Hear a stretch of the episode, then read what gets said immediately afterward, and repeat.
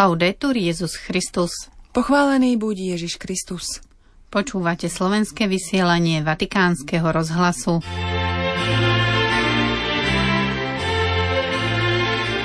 Svetý otec pokračoval v katechéze o nerestiach a cnostiach.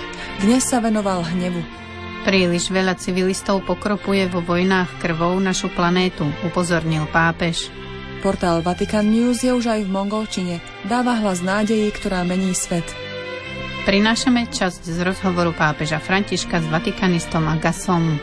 V stredu 31. januára, v deň liturgickej spomienky svätého Jana Boska, vám príjemné počúvanie prajú Zuzana Klimanová a Miroslava Holubíková. Vatikán. Musíme sa naučiť odpúšťať. Je ťažké byť spolu, ak nepraktizujeme umenie odpúšťať, povedal pápež v katechéze o hneve. Zdôraznil, že ide o neresť, ktorú je ľahké rozpoznať, pretože hnev sa ťažko skrýva. Svetý otec František pripomenul, že existuje aj sveté rozhorčenie, keď reagujeme na nespravodlivosť alebo čeliac útlaku. S pomocou Ducha Svetého musíme nasmerovať vášne tak, aby sa obrátili k dobru, povedal pápež počas dnešnej generálnej audiencie. Svetý otec apeloval. Domani in Italia Taliansko zajtra slávi Národný deň civilných obetí vojny. K modlitbovej spomienke na tých, ktorí zahynuli v dvoch svetových vojnách, pripájame aj mnohých príliš početných civilistov, bezbranné obete vojen, ktoré žiaľ stále pokropujú našu planétu krvou, ako sa to deje na Blízkom východe a na Ukrajine.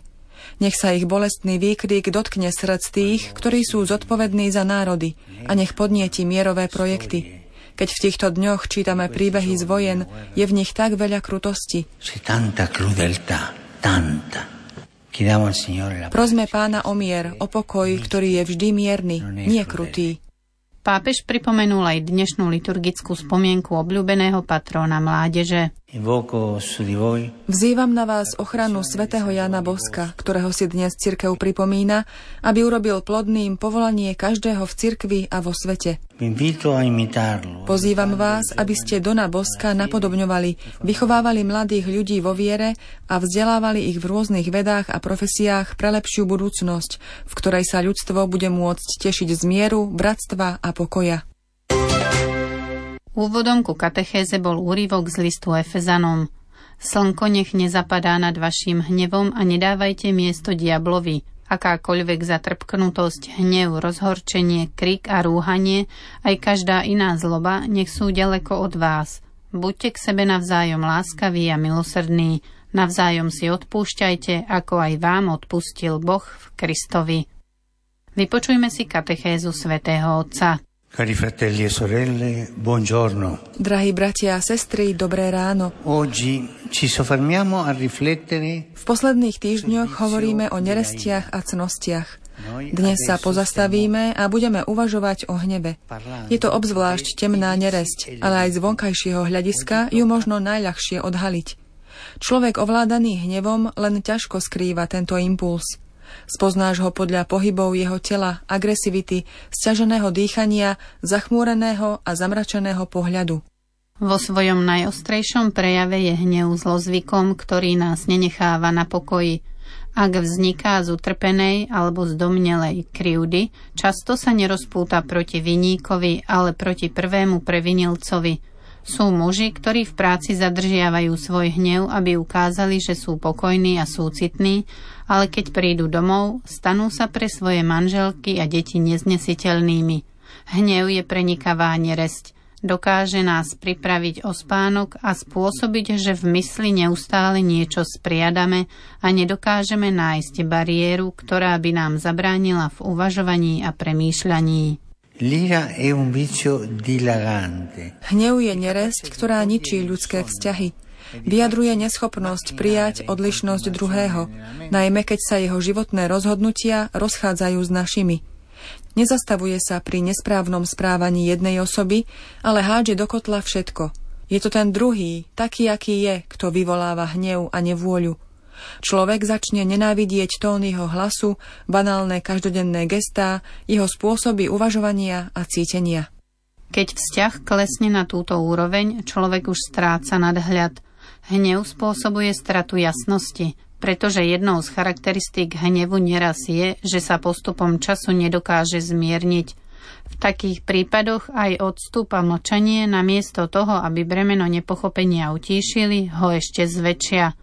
Práve z tohto dôvodu apoštol Pavol, ako sme počuli, odporúča kresťanom, aby problém riešili hneď a pokúsili sa o zmierenie. Nech nezapadá slnko nad vaším hnevom. Je dôležité, aby sa všetko vyriešilo okamžite, ešte pred západom slnka. Ak počas dňa vznikne nejaké nedorozumenie a dvaja ľudia si už nerozumejú a zrazu sa vnímajú ako vzdialení, noc by nemala byť vydaná na pospas diablovi. Nerazť by nám nedala v noci spať a rozmýšľali by sme nad našimi dôvodmi a neodôvodniteľnými chybami, ktoré nikdy nie sú naše a vždy sú toho druhého. Je to takto. Keď človeka ovláda hnev, vždy hovorí, že problém je v druhom človeku. Nikdy nie je schopný uznať svoje vlastné chyby, svoje vlastné nedostatky. V modlitbe Otče náš nás Ježiš vyzýva, aby sme sa modlili za naše medziľudské vzťahy, ktoré sú mínovým poľom, rovinou, ktorá nikdy nie je dokonale vyvážená. V živote máme dočinenia s dlžníkmi, ktorí sú nám zaviazaní, tak ako ani my sme určite nie vždy všetkých milovali správnou mierou. Niekomu sme neopetovali lásku, ktorá mu patrila.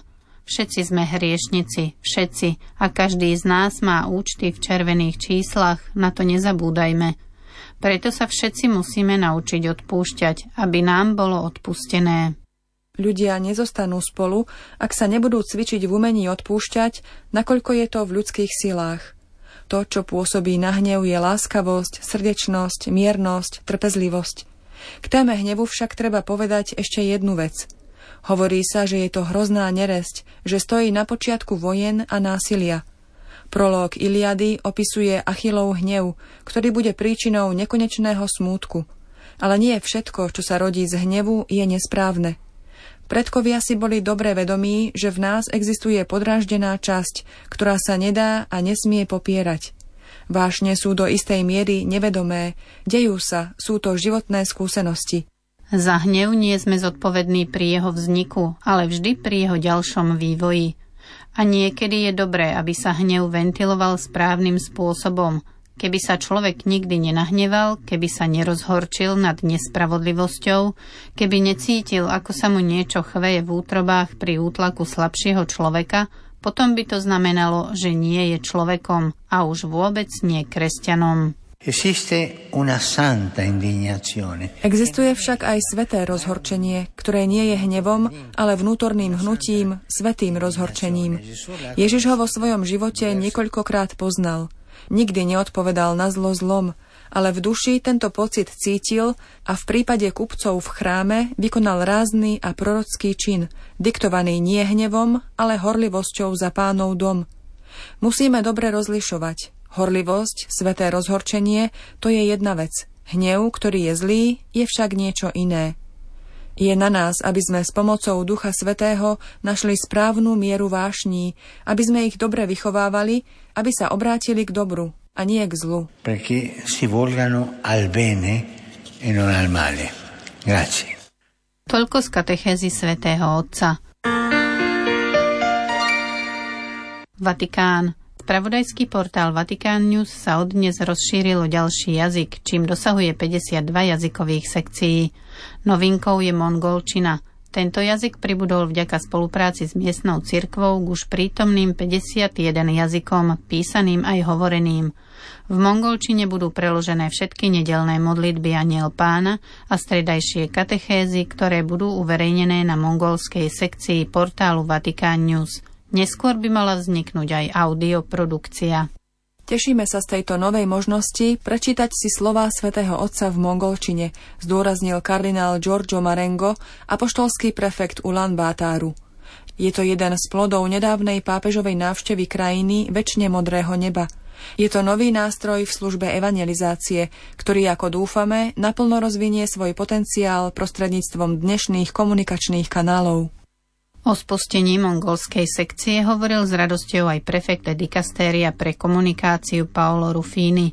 Je to malá vec, ale nám sa zdá, že je taká veľká, ako je veľké Mongolsko. Používať aj mongolčinu pomôže celej cirkvi znovu objaviť dôležitosť malých vecí, malých semiačok. Edičný riaditeľ vatikánskych médií Andrea Tornieli pripomenul historickú fotografiu svätého Otca s katolíkmi krajiny, ktorých je 1500. A práve na znak pozornosti a na podporu tohto malého spoločenstva sa rozhodli otvoriť sekciu vatikánskych správ v mongolskom jazyku.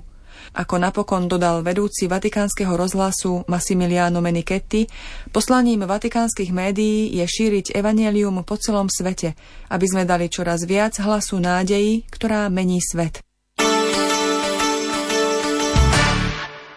Vatikán. Ako sme včera informovali, pápež František sa v rozhovore s vatikanistom Dominikom Agasom, ktorý uverejnil talianský denník La Stampa, venoval rôznym témam. Dnes si uvedieme odpovede svätého Otca na otázky o súčasných vojnách, pápežovom pocite osamelosti a umelej inteligencii. Svetý otec zdôrazňuje, že sa nikdy neunaví vzývať zodpovedných politikov zastaviť bomby a skoncovať s nepriateľskými postojmi – na otázku, či podľa neho existuje niečo ako spravodlivá vojna, pápež odpovedá. Musíme rozlišovať a byť veľmi opatrní, pokiaľ ide o pojmy.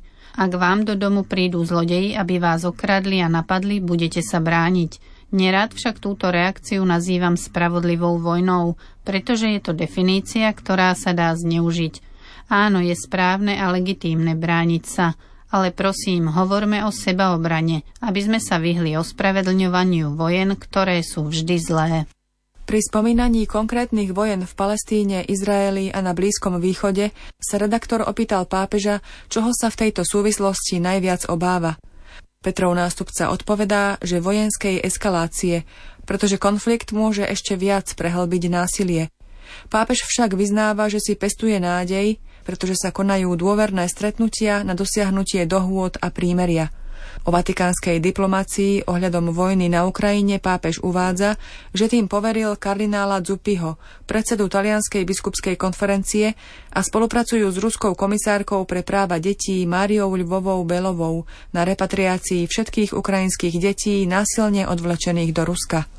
Podľa svätého Otca piliermi, na ktorých je možné budovať svetový mier, sú dialog a hľadanie ducha ľudskej solidarity a bratstva, pretože medzi bratmi a sestrami sa už nemôžeme navzájom zabíjať. Potom pápež pripomína, že záleží aj na modlitbe, ktorá je mocná a konkrétna.